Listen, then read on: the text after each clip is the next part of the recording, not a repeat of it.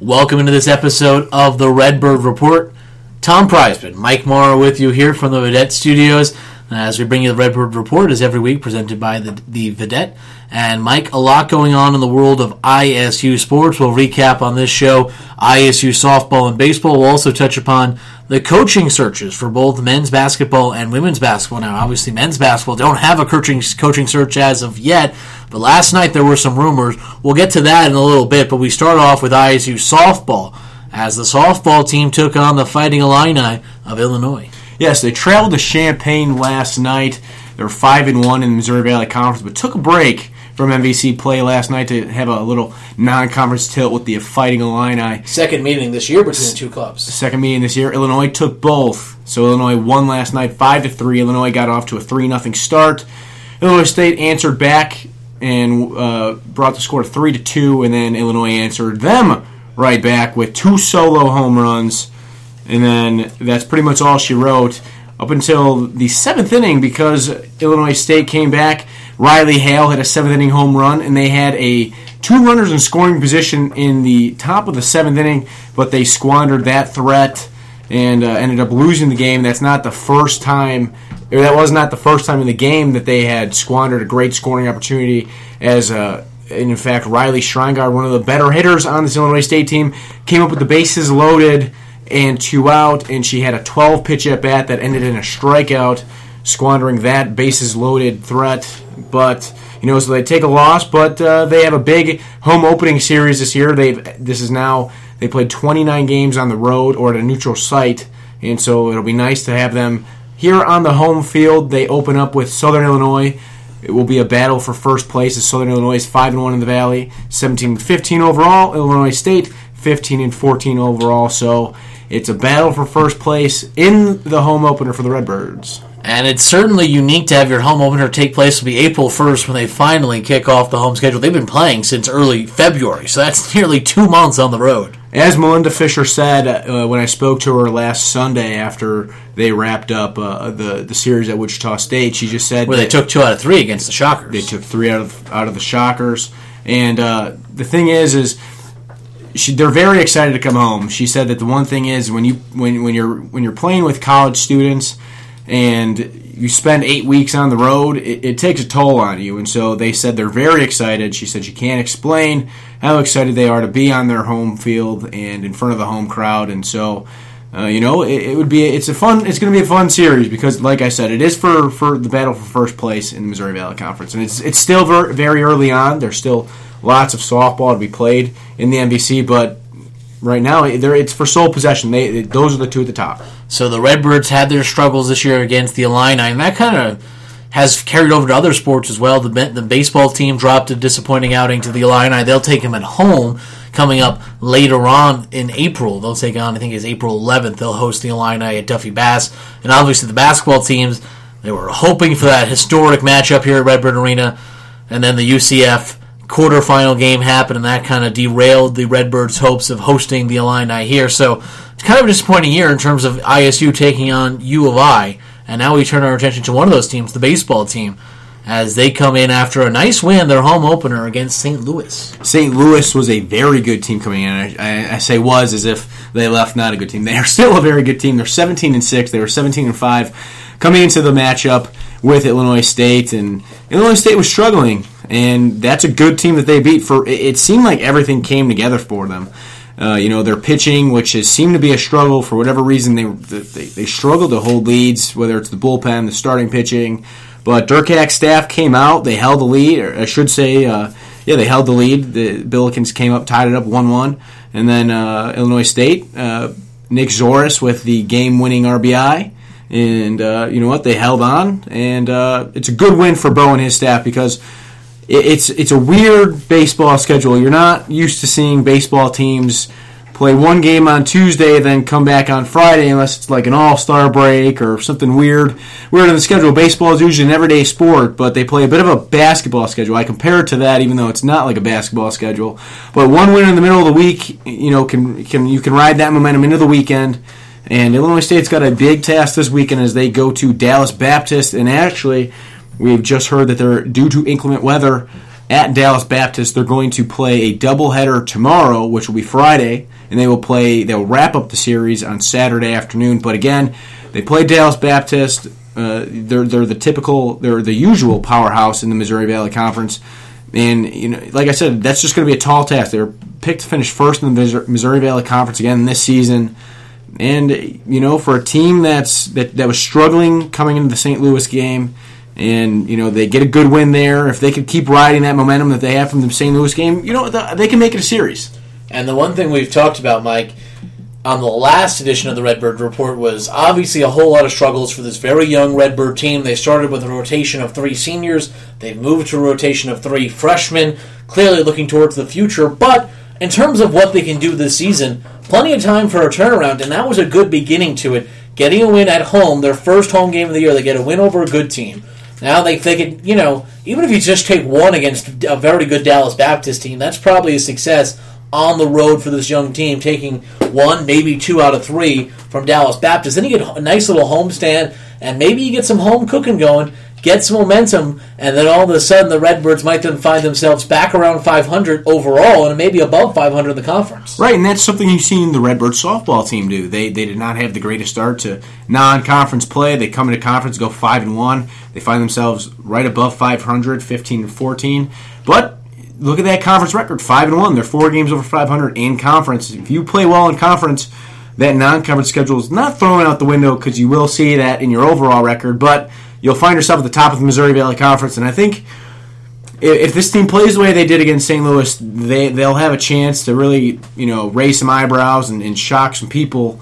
But uh, you know they'll have to string a couple wins here together first, and we'll just have to see. It, it's gonna. It all starts. It's all starts tomorrow afternoon, and, and, unfortunately for the Redbirds, they are at Dallas Baptist. But like you said, Tom, one win this weekend's probably a win in the eyes of Illinois State. And you go from one team that's hoping to put together a 500 record in the conference schedule to a team that was well above 500 in the conference schedule, the 17 and 1 Illinois State men's basketball team. Of course, a disappointing conclusion their season, but Mike, they made waves last night we were together. Take us through what happened late last night here Central Time as it was panic for about 12 hours in Redbird Nation. Yeah, so Jeff Goodman sent out a tweet saying that a source from ESPN told him that Dan Muller was a very serious candidate for the Dayton head coaching job. Obviously, Archie Miller took the job with Indiana, so there was that uh, that opening down in uh, I shouldn't say down, but there was that opening in Dayton, Ohio, and you know we were driving home last down night. west, east. It's all the same direction.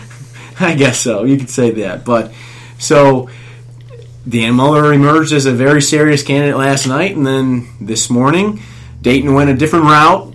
Not going with Dan Muller. We don't know why. We don't know anything about the talks. We've not heard if Dan was offered the job. How we, you know, obviously that that source did say that he was a serious candidate. We don't know how serious he was we you know we don't really know. We just know what they said. And he was a candidate for the job. They went a different way, and so for now, he's back in normal. We don't know if our coaching vacancies will you know perk his interest or not. But for right now, he's back in normal. But for for a while there, there were some people that were. Uh, need to be talked off the ledge, so to speak, because there were a lot of people very, very waking up very, very nervous about whether Dayton was going to announce Dan Muller as their next head basketball coach. And one thing that I thought was interesting, you mentioned it's an unnamed source, so it is possible maybe it was somebody in Muller's camp who was perhaps looking to get maybe a raise here from Illinois State's athletic department. Perhaps Dayton never even had any interest at all, but we don't know. It could be anywhere from something as simple as that, where Muller was just trying to maybe use this publicity to help get a raise, or it could be that Muller was offered the job and decided to stay here or it could be that simply Dayton decided to go another path, and while Muller was one of their final three candidates, they went with someone else. And obviously, that ties to the next question of what's going on with MiKyle McIntosh. The redshirt junior has is about to graduate from ISU. He does have the ability then to become a graduate transfer and play anywhere he wants in the country without having to sit out a year. Obviously, that's making a lot of people. You talk about nervous palms in the in the Redbird Nation, the sweaty palms that was happening with Dan Muller. It's continuing with MiKyle McIntosh. Yeah, and you have to wonder if this this little spark of interest from from Dayton trying to get Dan Muller to go there, if, if that worries MiKyle at all to see where his loyalty lies. And, you know, Dan Muller did say at the end of the season he sat down with the Vidette and he had said that him and uh, him and MiKyle were going to sit down and talk about their their options and his options if he was going to graduate and transfer. He was going to dra- he is going to graduate, so we know that for sure. But as far as what uniform he's going to be Assuming he passes all of his classes. We're still in the spring semester here. Yeah. You never know, as I know a lot of seniors know around campus. You're just hoping to graduate this time of year. Right.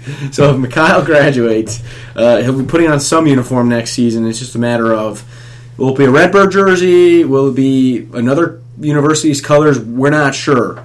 But you do have to wonder if, if this little stint last night, having Muller's name thrown out there as a very serious candidate for another job, maybe does MiKyle think, you know what, he tried leaving me, I'm leaving him. I, you know, and you don't know because you never know what goes through the head uh, uh, of a young adult like MiKyle, and so you know we just have to see. But if I had to think, if I had to guess, I think he's going to stay. I think he'll stay, but you know, time will tell. Either MiKyle will probably look at it one of two ways. Either he'll look that Muller chose to return as a good sign for this program's strength for next year, and we all know that Dan was out on the recruiting trail. He was trying to he was in California recruiting a very hot target in Zach Copeland, who could be a really impactful player if the Redbirds are able to land him as a junior college transfer next year. And so you have to wonder how seeing things like that impact MiKyle McIntosh's decision. It'll be a, certainly an interesting one upcoming for him, and we'll have to pay attention to see what happens. That deadline to transfer is upcoming, so we'll see. And we'll have an answer in the next few weeks about what's going to happen with McIntosh. The Redbirds look to have a lot of talent coming back next season, but of course, McIntosh will be their returning superstar, one of their leading scorers coming back, and he's going to supply a lot of the offense if the Redbirds hope to make another deep Missouri Valley Arch Madness tournament run. And now looking for a team that's looking to make a run at all in the Missouri Valley Conference tournament, the women's basketball team. They did get their first tournament win this year for the first time since 2014. And our first round win over Indiana State was not enough to save Barb Smith's job. And Mike, I know you wrote a piece the other day concerning Barb Smith's replacement. Now the the search for the new head coach of the Illinois State women's basketball team and really the face of the program after a difficult four year spell enters week number three. Larry Lyons does not acknowledge any comments. He's refused to comment to the Vidette on two separate circumstances. So really, we're left out in the dark, and you gave us some interesting candidates to look at. Yeah, one of them is Kristen Gillespie from Lewis University. She just concluded her second year at the helm of the Lewis Flyers. Um, she has a record there of 52 and 12. She was the Midwest Region Coach of the Year in 2016.